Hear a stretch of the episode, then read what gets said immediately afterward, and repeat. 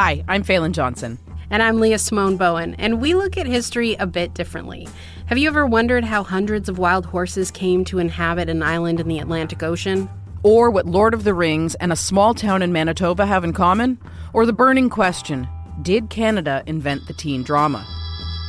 The Secret Life of Canada is a podcast about the country you know and the stories you don't. New episodes available now wherever you get your podcasts. This is a CBC podcast.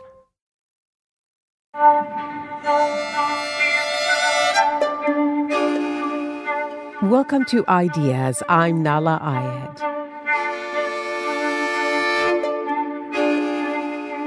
You don't need me to tell you that these are anxious times. War, climate change, mass migration, geopolitical turmoil, biodiversity loss, economic insecurity, the lingering effects of one pandemic, and the inevitability of another at some. And, well, you get the picture. Very big, very human problems that require human solutions. And as if we didn't have enough problems to contend with, we went and invented another artificial intelligence, a threat that seemed rather far off until the seismic shift brought by an AI chatbot called ChatGPT. It's been enough to make a renowned pioneer of AI, the University of Toronto's Geoffrey Hinton, resign from his position at Google so he could speak openly about his fears of the threat it could pose to humanity as he did with the CBC's Adrienne Arsenault. I think there are things to be worried about. There's all the normal things that everybody knows about, but there's another threat that's rather different from those, which is if we produce things that are more intelligent than us, how do we know we can keep control? And what tends to happen when well, if we're talking about evolution, all these species are evolving, and what tends to happen is it doesn't go well for the less intelligent species the other one kills it? Not necessarily. Ants look after aphids because they produce honey. But. Ants are in charge. Ants are in charge, yes.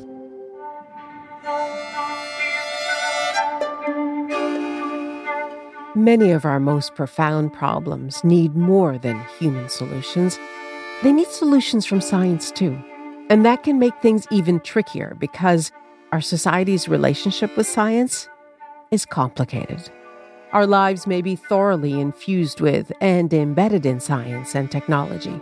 But misinformation and distrust of science run rampant, much of it stoked, ironically, by what we do with our pocket sized packets of supercharged science called smartphones. My name is Martin Rees, and I've spent much of my life as a university professor, mainly in Cambridge, uh, studying astronomy and physics and space science. Martin Rees is, in fact, one of the world's most eminent astronomers. He serves as Astronomer Royal in the UK, along with being a member of the House of Lords.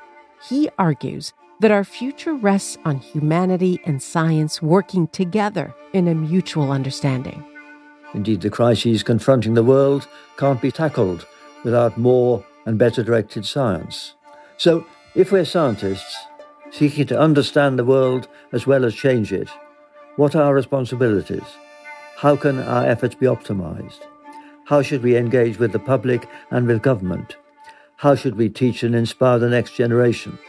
Martin Rees's latest book is called If Science is to Save Us. I began our conversation by asking about times when science has saved us in the past. Well, of course, uh, the most obvious thing I'd say is that the population of the world has doubled uh, in the last 50 years. And around um, 1970, um, there were books written by the Club of Rome and by Paul Ehrlich, who claimed that there be mass starvation in the 70s and 80s. Uh, but of course, uh, the Green Revolution uh, did enable more food to be grown. And it's true that there is starvation in many parts of the world now, uh, but it's due to maldistribution or wars, not to overall food shortage. So uh, that's the most obvious case where if we hadn't had uh, modern science, the world population would not have been able to grow to as much as 8 billion. Mm-hmm. So that was the science that did the saving. But what is it about that particular situation or that particular knowledge that made it possible to save us? Well, I think we've got to bear in mind that uh, science is a way of understanding the world, and understanding the world is a precondition for being able to change the world. But the main theme of my book is that uh, the changes which science enables us to do uh, can be beneficial, but can also be disastrous. And the main thing is to uh, choose among the various things that science can do um, and ensure we can secure the benefits. And we know with all the benefits of technology, which stem from science, that there are severe downsides, and we've got to minimize those. But I think if we look at the modern world, uh, then we know how it depends, obviously, on 19th century discoveries like electricity. Um, and also on 20th century discoveries, and some of those, nuclear, for instance, have been potentially disastrous as well. And of course, telecommunications, uh, which has changed the world completely, especially now, and computers. These are adaptations of technology in a very sophisticated way, uh, which empower us in all kinds of ways. And of course, the other thing that's happened is that medicine has not cured all diseases, of course, but it's allowed average life expectancy to increase. It's greatly decreased infant mortality etc.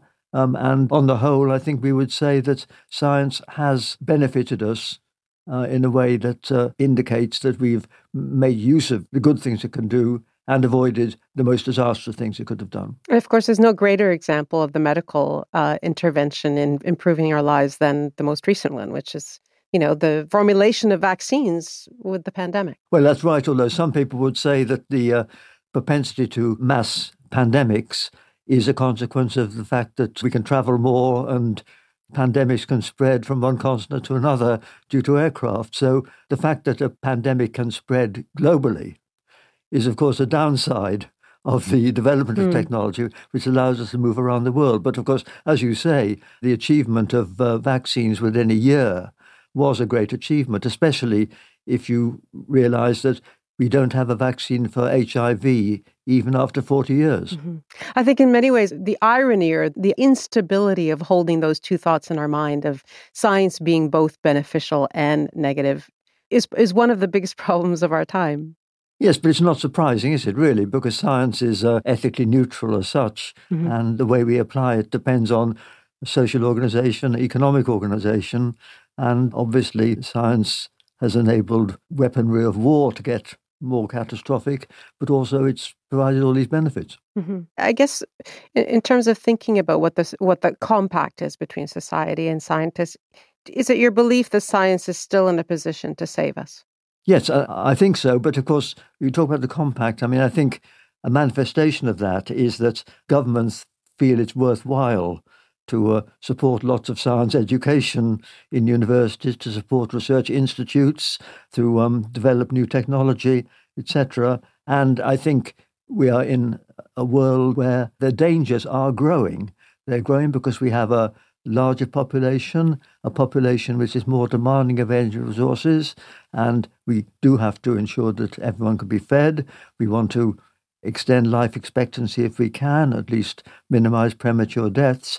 And of course, um, high on the agenda now is uh, coping with climate change. And that certainly needs development of a, a new clean technology. And many of the basic ideas that are needed for that already exist, but actually turning them into some economical way of generating energy, not just in the developed countries of the north, but in the global south, is a huge challenge to technology and politics. How much do you think does science need to save us from ourselves? Well, I mean, I, I think in the ways I've been discussing that uh, if, if, it's applied beneficially, it can help. But of course, uh, all the weapons which have been devised are, in a sense, developed from uh, scientific ideas, supremely the uh, nuclear bomb. Mm-hmm. And, uh, and so obviously they can be um, used dangerously. And if we look at what's happened in the 21st century, um, I worry very much about the misuse of biotech because the uh, same kind of knowledge which allowed us to identify the virus of COVID 19 and to produce a vaccine against it would allow scientists of evil intent to develop a virus more virulent and more transmissible than the natural ones. We're kidding ourselves if we think that those with technical expertise will all be balanced and rational. Expertise can be allied with fanaticism, not just the kind of fundamentalism with which we're currently familiar, but that's exemplified by some New Age or conspiracy theorists and the like. And there'll be individuals with the mindset of those who now unleash computer viruses, the mindset of arsonists. The global village will have its village idiots. In a future era of vast individual empowerment, when even one malign or foolish act could be one too many, how can our open society be safeguarded? The raising empowerment of tech savvy groups or even individuals by biotech and by cybertech as well will pose an intractable challenge to governments and aggravate the tension between three values we cherish that's freedom, privacy, and security. The world was underprepared for COVID 19. More broadly, it's unprepared for the intellectual, moral, and practical challenges that are posed by burgeoning biotechnology. These challenges call for clear thinking and well crafted policies which recognize both its stupendous potential boon to human flourishing, but also its stupendous potential risk to human safety, indeed, to humanity itself. It's an arena where the regulations that ethics and prudence require may not only prove controversial, but nearly impossible to enforce. And that's scary. And I think we're going to have to give up privacy because we can't take the risk of even a single person trying to develop some uh, very dangerous pathogen. Yeah. I'd like to talk about what you call these global mega challenges in your book. And the first one, as you mentioned, is biodiversity loss and, and connected with that, how to feed an ever growing global population. When you look at the scope of the problems that have plagued humanity in recent centuries, where would you place that as a threat? Well, of course, there have always been famines, there have always been uh, pandemics, but uh, now that the world is more crowded, uh, for the first time, we are empowered and numerous enough to have a effect on the entire planet. Uh, until 100 or 200 years ago, the population of the world uh, wasn't really affecting the natural world overall very much. Whereas, as we now know, uh, we are encroaching on the natural habitats around the world, forests, etc., and reducing the diversity of species which can exist.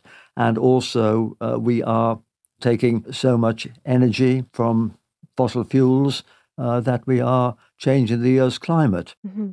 How close do you think science is to solving some of the fundamental problems posed by this, you know, in the effort to find a greater solution that could actually mitigate the problem of uh, possibly us, you know, having too many people and not enough resources? Well, well, on the population issue, which is important, the population has been growing fast over most parts of the world.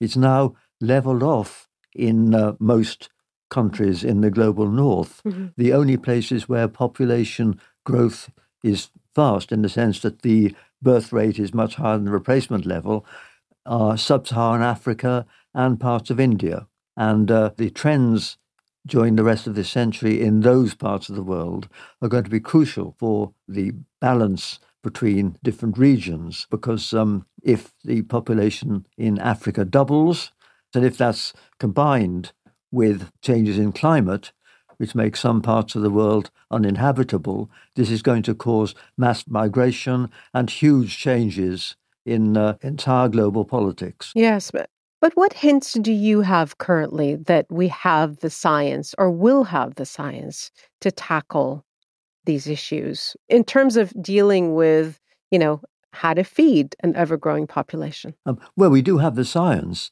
It's really, we need to uh, have the economics as well. We know that we can have intensive agriculture, uh, which will allow uh, more food to be grown without encroaching on natural forests.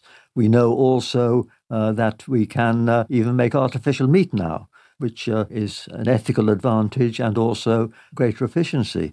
Uh, so we know that we can do these things, just as uh, we know we can um, vaccinate everyone in the world against lots of diseases. And what is inhibiting the rapid deployment of these uh, advances is politics and economics. So, to take the, the, one example that you provided, you know, that there's the prospect of artificially grown meat, yes, cultured from a few cells in a lab, and and there is kind of a, a high ick factor for a lot of people. How do you respond to the opposition to those kinds of things or the distaste for those kinds of things? Uh, you're quite right about that because um, people may not take it on. And it could be that uh, it's expensive to make and it's only used as pet food. that won't be a huge advantage. But uh, I think everyone accepts that um, eating beef is something which uh, many of us enjoy. But it would not be possible for the 9 billion people who'll be on the planet by mid century to eat beef at the rate that the average American does today without using up too much land and producing too much CO2 and all the rest of it. So there's got to be some changes in diet and, uh, of course, an increase in food production if those who are now undernourished are to be fed properly. So, what is the persuasive argument to the people who argue that you can't depend on technology when it's unproven or, or, or, hasn't been developed, and, and that we what we really have to do is change the economy and our way of life? Well, I think we're seeing this in the in the case of climate change, which, of course, is a serious political issue. And um, the challenge is to get governments to accept that we've got to be far sighted enough to care about the lives of our grandchildren and to make perhaps some sacrifices now uh, in terms of our choice of how we spend government money and invest in order to ensure that uh, we don't leave a depleted world for our descendants. So it's really an issue of uh, politics and ethics, ensuring that government funds are spent on the kind of things which will be beneficial to future generations.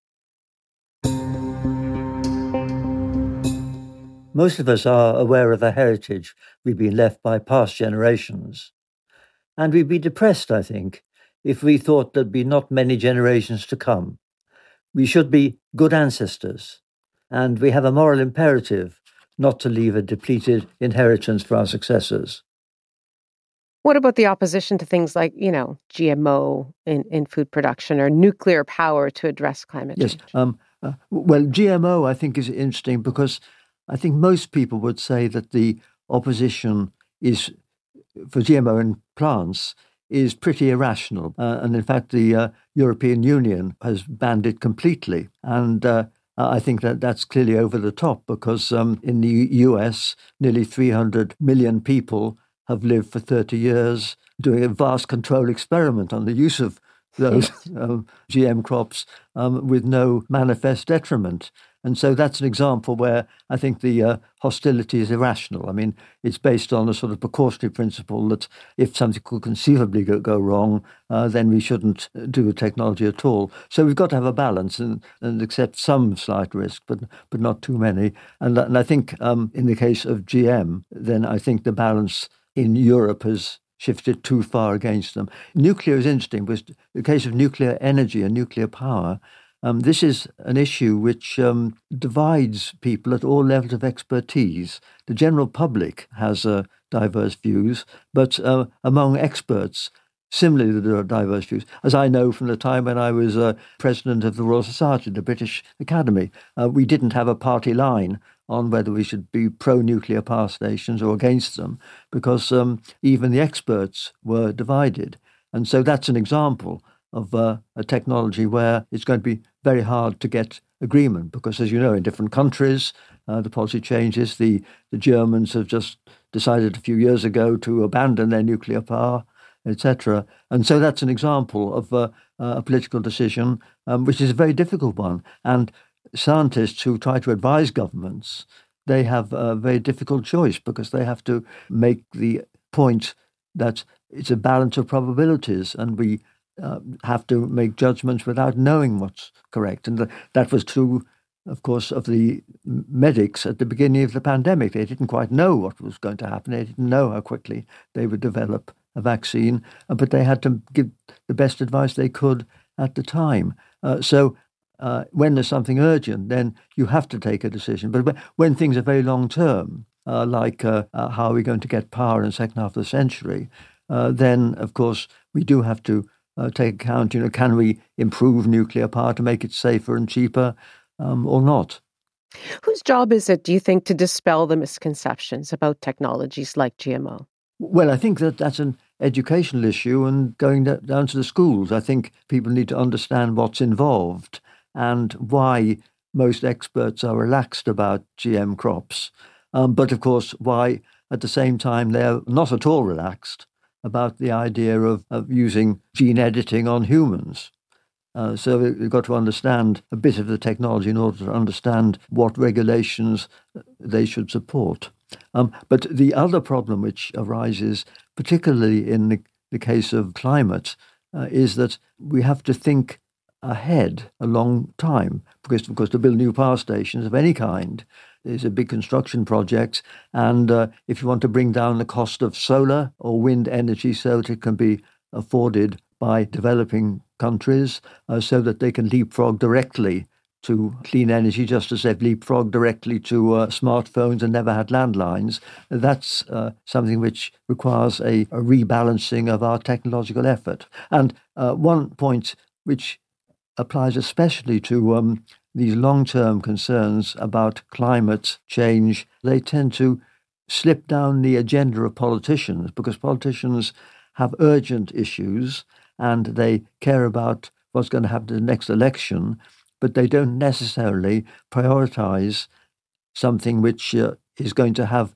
an effect 20 or 30 or 50 years ahead. That's the problem. And they will only take action which benefits people in the long term if they think voters will support it. And so I think it's very important that scientists should try to ensure the public understands the long term threats and the ways we can uh, avoid or at least uh, mitigate them.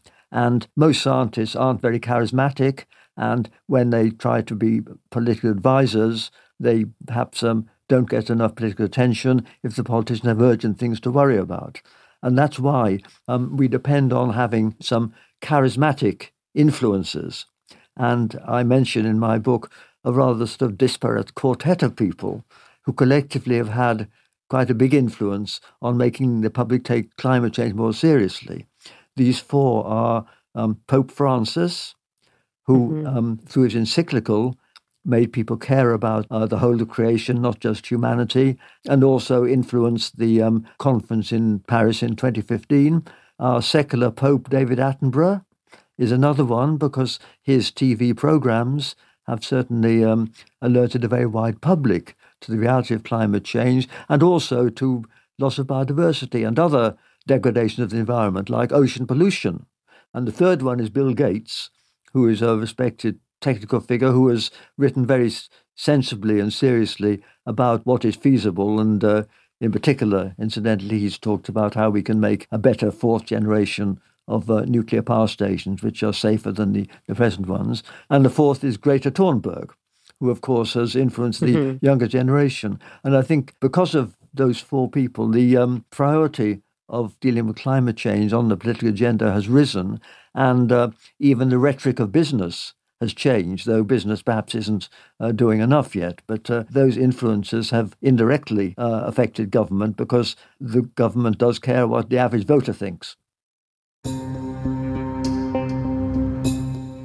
The UK's initially rather confused response to COVID 19 demonstrated how ill prepared our country was to cope with emergencies. Pandemics are unpredictable, but not hugely improbable. Moreover, we need to be mindful of a range of other catastrophes, some global, others regional or local, like cyber attacks, grid breakdowns, radiation releases, failures of old infrastructure, or floods. They're rare enough to be easily ignored, even though the worst of them could be so devastating that one occurrence is one too many. It's a wise mantra that the unfamiliar is not the same as the improbable. On a national level, we need to rebalance the trade off between resilience and efficiency. For instance, If manufacturers depend on supply chains spanning the world and on just in time delivery, they're vulnerable to a break of one link in one chain. We should shift from just in time to just in case. It may be efficient to routinely have high occupancy of intensive care beds in hospital, but it is imprudent as it leaves too little spare capacity for emergencies.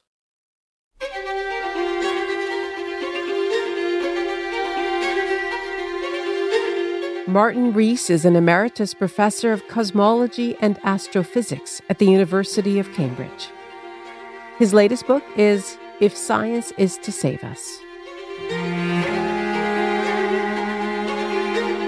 You're listening to Ideas on CBC Radio 1 in Canada, across North America on Sirius XM, in Australia on ABC Radio National, and around the world at cbc.ca/slash ideas. Ideas is a broadcast and a podcast. You can find us wherever you get your podcasts. And you can find hundreds of past episodes of Ideas on the CBC Listen app and on our website. I'm Nala Ayed. I'm Helena Bonham Carter, and for BBC Radio 4, this is History's Secret Heroes, a new series of rarely heard tales from World War II. They had no idea that she was Britain's top female codebreaker we'll hear of daring risk takers. What she was offering to do was to ski in over the high Carpathian Mountains. Of course, it was dangerous, but uh, danger was his friend. Subscribe to History's Secret Heroes wherever you get your podcasts.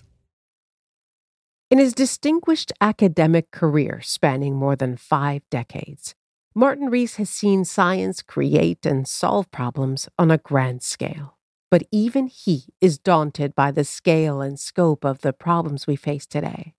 Some, like climate change or biodiversity loss, are caused by the demands humanity is placing on the earth. Others, like the prospect of out of control artificial intelligence or rogue biotechnology, we can blame on our own cleverness with science itself. If science is to save us, Governments and the public need to understand science so they can make informed decisions about what it can and can't and should and shouldn't do. But even though we live our lives today in such an intimate embrace with science, Rees is dismayed by how little most politicians and members of the public pay attention to science. And he thinks that when scientists do command the headlines, such as when the Nobel Prizes are awarded, it creates a distorted picture of how science works. Nobel Prizes are given in certain areas of science, and they're given uh, to never more than three people. And sometimes this is unfair if something is collaborative or if several individuals independently came up with more or less the same work at the same time. And it's also misleading because the public thinks that the winners of Nobel Prizes are all great intellects. Some of them are, but some of them are just lucky, or some of them have been part of some long term project which didn't require any intellect different from the average university professor. So it's misleading that the public gets the impression that there's a big gap between the few geniuses who get these prizes and all the rest. Uh, but I think it's important to realize that science is a collective endeavor, and the benefit one has is one's contributing to something which is durable. Rees also believes some of the splashiest, most sensational science, such as space travel, is misdirected and a distraction from the urgent work scientists need to do to address the biggest problems here on planet Earth. The practical case for sending people into space is getting weaker all the time. It's far more expensive, they've got to be supported in space, and humans have to be brought back. I've argued that the sending of humans into space should receive no taxpayers' funds. So I think spaceflight by humans should be left to the private sector, to Elon Musk, Jeff Bezos, and their ilk. There'd still be many volunteers, some perhaps even accepting one way tickets. Musk himself says he wants to die on Mars, but not on impact. But, and here I disagree with Musk, don't ever expect mass emigration from Earth. it's a dangerous delusion to think that space offers an escape from the Earth's problems. Dealing with climate change on Earth is a challenge, but it's a doddle compared to terraforming Mars. There's no planet B for ordinary risk averse people. Here's the second part of my conversation with Martin Rees. You say that it's not just a, a, moral obligation, but it's in the rich world's interest to to make sure that developing countries don't suffer disproportionately from things like climate change or famines and disease. Well, well I think um, it's not just altruism, because um, if we think of uh, the impoverished people in the in Africa, etc., they may not have toilets, etc., but the one thing they do now have is the internet. So they know what life is like for the rest of us. They know the injustice of their fate, and they're going to be embittered if their conditions uh, remain far, far worse than those of the global north. And so I think to ensure that uh, there's a reduction in the huge inequality between the uh, rich countries and the poor countries, uh, well, I think it's an ethical imperative. Just as incidentally, I think we should reduce the inequalities within countries. But it's also, uh, I think, essential if we want to have a peaceful world. Uh, we don't want billions of embittered and disaffected people in it.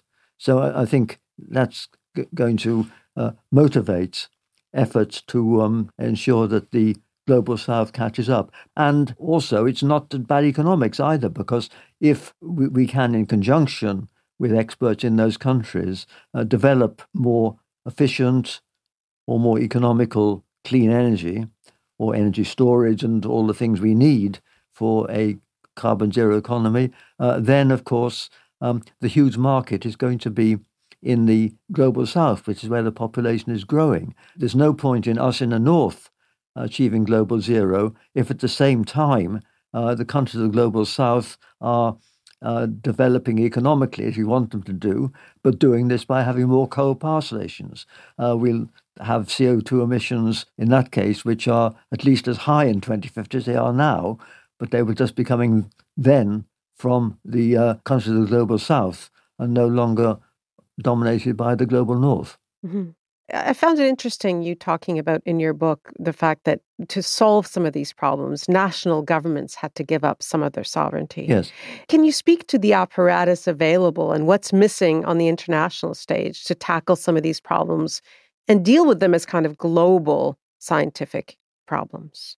Well, of course, we do have a lot of international uh, organizations, well, the UN and its agencies, clearly, um, and um, to take two others, the World Health Organization, uh, which I think perhaps needs to be empowered more so it can cope better with uh, uh identifying pandemics early. But that's an obvious organization which uh, has a transnational uh, remit. And of course, the International Atomic Energy Agency. Um, which applies universal regulations which are normally enforced and which is able to inspect nuclear facilities.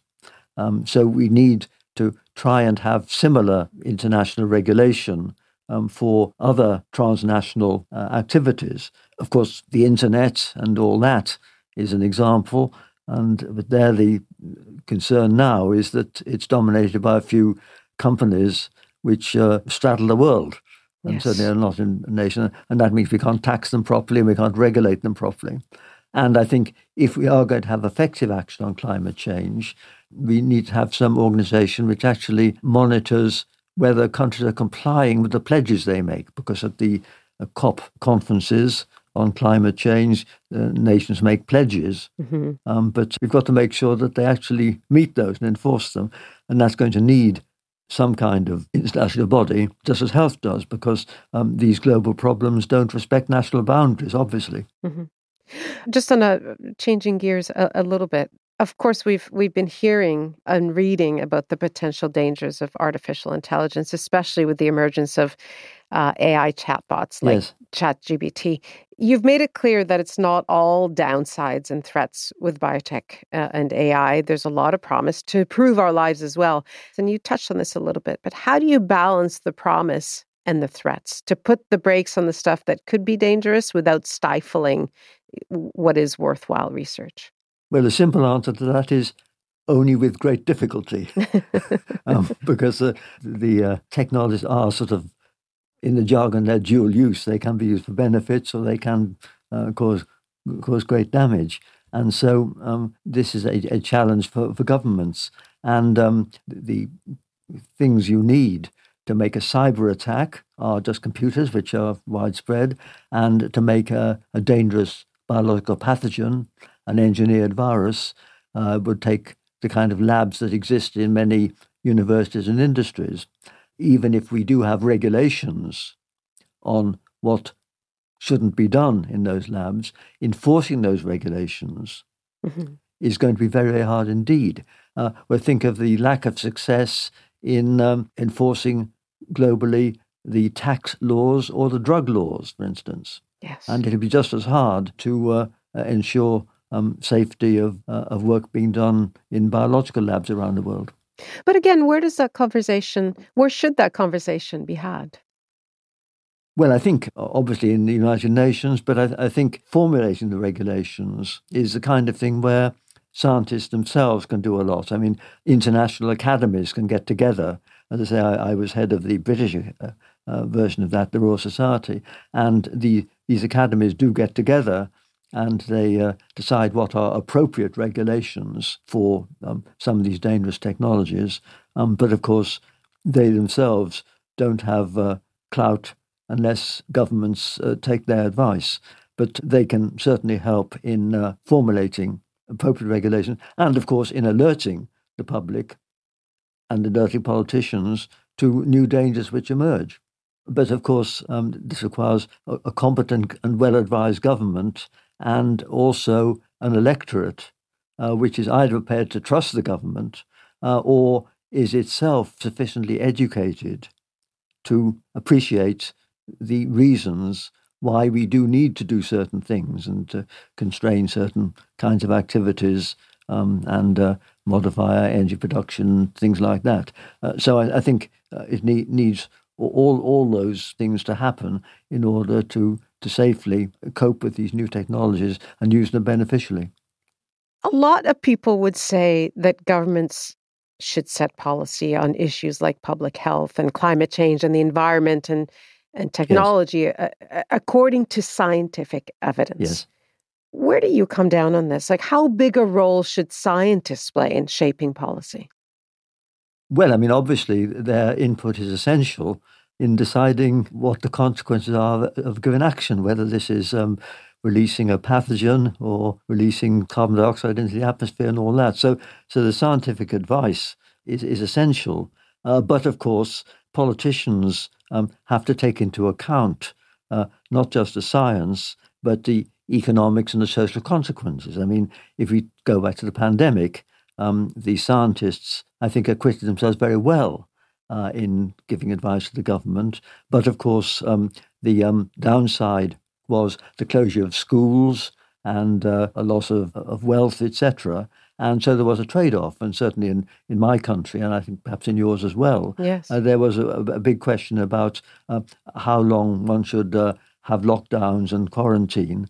Um, because that may reduce the number of uh, uh, of cases of COVID, but it may also do um, uh, damage to the education of kids or their mental health if it closes mm-hmm. a school. So those are the kind of things where the politicians need to listen to the scientists, but the, but their job is very difficult because they've got to uh, balance that against um, the other things. And a point which I think scientists do realize and certainly need to realize is that the scientific input is only one element of any big decision that politicians have to make. But I think science education is very important, um, and uh, it's important that people, all voters, should at least have some feel for science because more and more of the decisions politicians have to take, uh, whether they're about health or energy or the environment, clearly have a scientific dimension. If public debate is to rise above mere sloganeering, everyone needs to have enough of a feel for science to avoid becoming bamboozled by propaganda and bad statistics. The need for proper debate will become ever more acute in the future as pressures on the environment, and pressures resulting from misdirected technology get more diverse and more threatening. In this respect, one of the most frightening outcomes from the era of Trump and his ilk has been a death of facts. In today's post truth era, when there's little agreement on what defines reliable sources, we may have to take inspiration from Galileo, who, perhaps apocryphally, was reported after being forced to deny that the earth goes round the sun to have muttered, and yet it moves. This was a rallying cry, a reminder that in spite of what you may believe, the facts always remain the same.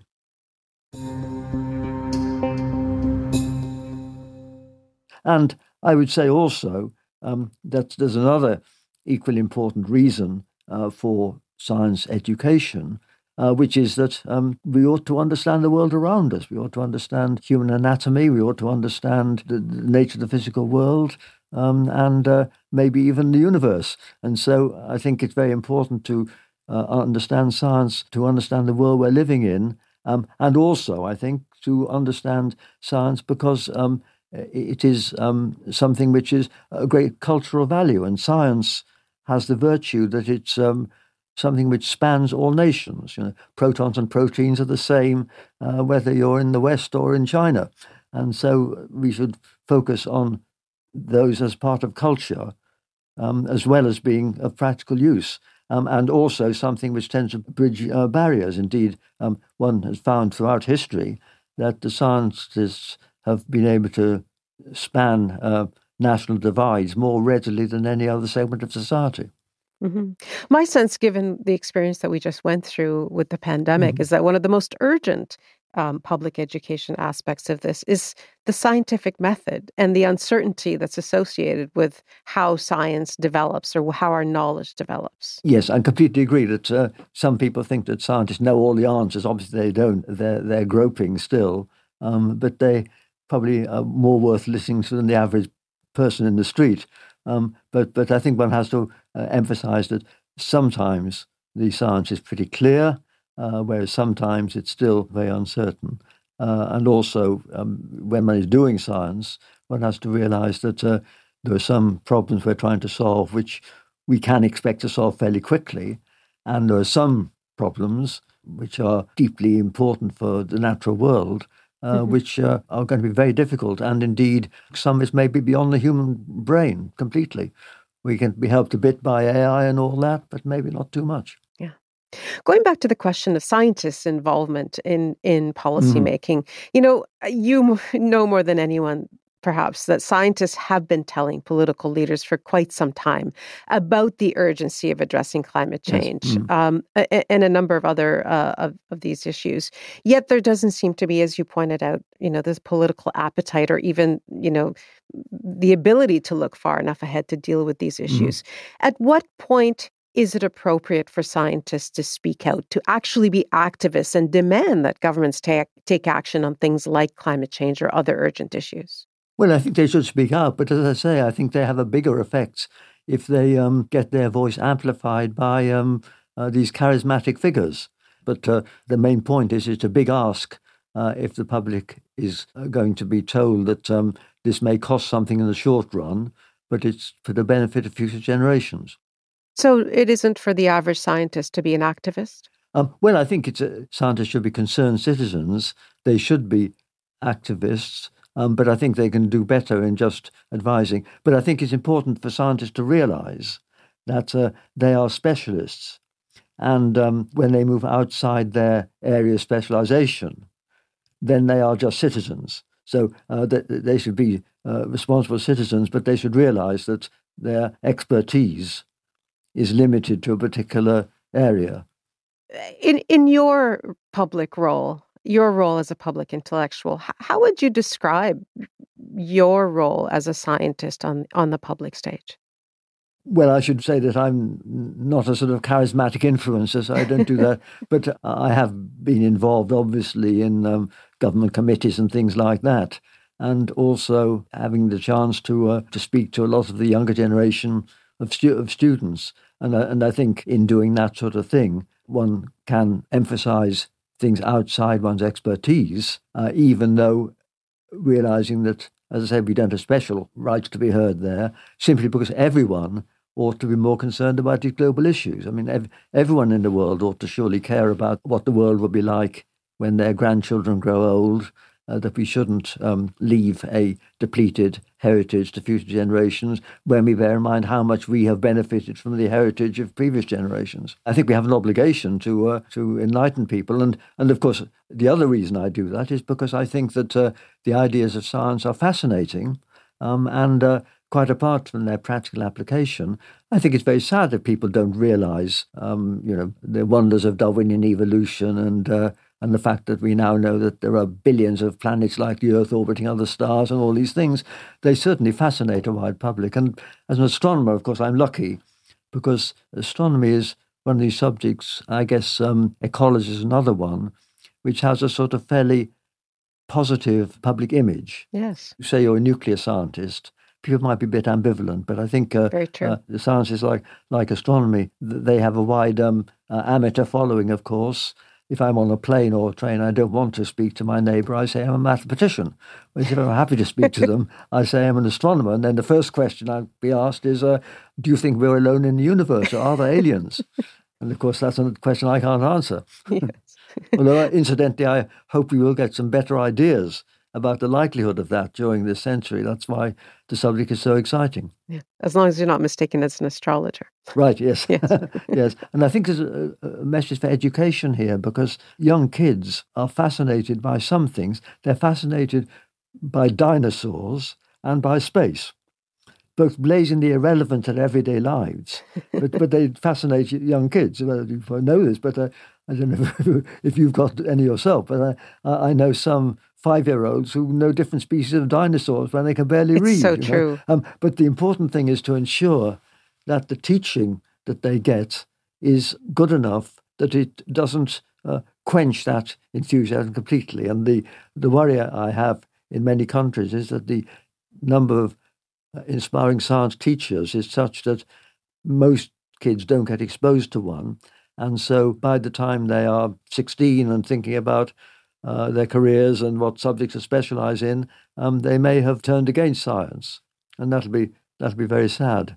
Well, you, you you mentioned young people, so I am curious what you think of the way the, the arts, the humanities, and social sciences are, are kind of being sidelined in so so many uh, universities, with all the focus on STEM, you know, science, technology. Well, I, I think that's wrong. And I'm glad it's not happening in my university at Cambridge. But I do think that we need a fairly broad curriculum. I think that we need to cherish the humanities and ensure that everyone can uh, follow them and do the arts and also ensure that music teaching in schools is good, etc. So uh, I think it will be very sad. And I'm very sad to, to learn if in Canada the universities are cutting back on these things.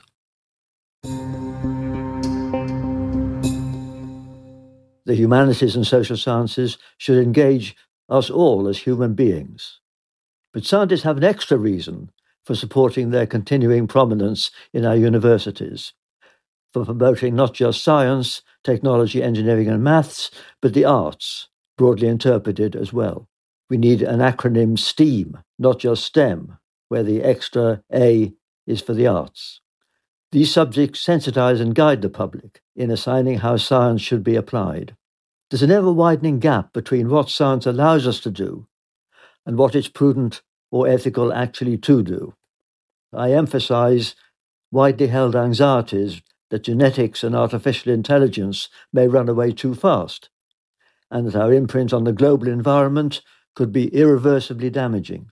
Answers to these dilemmas can't come from within natural science itself, but as part of their education, all students should surely be attuned to these issues.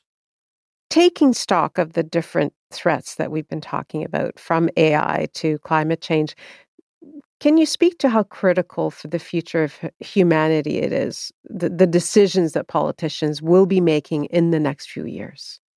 Well, I think that it is crucial because um, uh, well, one important point which I think I make in my book um, is that astronomers, of course, are used to thinking about long spans of time. And if you think in that cosmic perspective, uh, we know that the Earth has existed for 45 million centuries. But this is the first of those centuries when one species, the human species, has the power to determine the future of the entire planet. And so we are living in a special century. And of course, the other thing which uh, one learns from astronomy and indeed from other sciences is that we are not the, the determination. Uh, our sun is less than halfway through his life. It's got six billion more years to go. And so we humans shouldn't think of ourselves as the culmination of evolution. We're maybe not even the halfway stage. And so if we screw things up now this century, uh, we could be foreclosing the um, possibility of, uh, uh, of developments even more exciting than anything we could conceive. And this is a, perspective which I think should be a bit more widely uh, disseminated because it does uh, make people care more about the long term. And of course, this then raises the question about um, whether the Earth is a very special place, as well as us being around a special time. Is the Earth the only place where intelligent life has evolved? In which case, it's a cosmic disaster if we screw up. Or is there already life out there in many different places? That's a, the question that fascinates everyone. You don't mm-hmm. need to mm-hmm. be a scientist to find that fascinating. And it's a question where um, scientists um, are starting to, if not find definite answers, uh, they've got evidence which is going to uh, enable us to firm up the odds a bit. You write that the stakes have never, well, you just said, I mean, the stakes have never really been higher mm-hmm. than they are today. Mm-hmm. And you point out that we came out of the pandemic more or less intact in large part because of a stable electrical grid and the internet and scientists. But how real is the risk of a major society, a social break- breakdown? Um, well, I mean, I, I fear it is uh, serious because, well, first of all, um, we could have had a pandemic with a far higher death rate because the uh, death rate from COVID 19 was uh, about 1%, wasn't it? But uh, um, supposing that uh, it had been equally transmissible, but with a death rate like Ebola or something like that, mm-hmm. that would have been an utter global catastrophe from which civilization might never recover. And of course, my worst nightmare is an engineered pandemic uh, which could be far worse than that, artificially released. And the other thing I worry about is that you know we haven't talked very much about AI, um, but um, people worry about the um, machines taking over and superintelligence, etc. There's something in that, but I think we've got to make sure that humans stay in the loop. And you know, if if we are recommended for surgery or um, sent to prison or something. It's not enough to say the machine says that and the machine is reliable. We need to feel that there's a human being in the loop and that we can contest the decision because these programs could have hidden bugs in them, uh, which only reveal themselves later. And the real danger is if uh, society becomes dependent on these and uh, there's a failure. I mean, if the electric grid in a major fraction of a country fails, then that leads to chaos within a few days at most.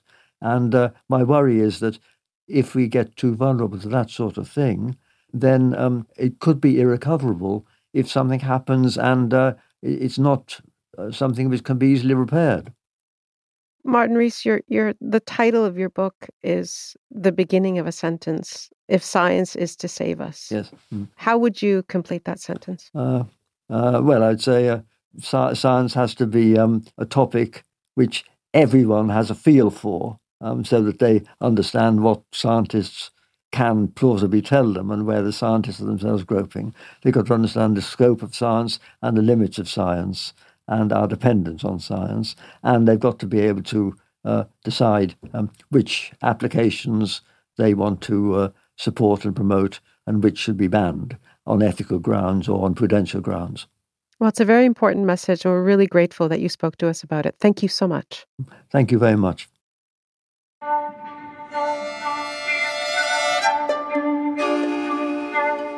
Martin Rees is Emeritus Professor of Cosmology and Astrophysics at the University of Cambridge and a member of the UK House of Lords. His latest book is If Science is to Save Us. This episode was produced by Chris Wadskow. Technical production Danielle Duval. Our web producer is Lisa Ayuso. Senior producer Nicola Luksic. Greg Kelly is the executive producer of Ideas, and I'm Nahlah Ayed.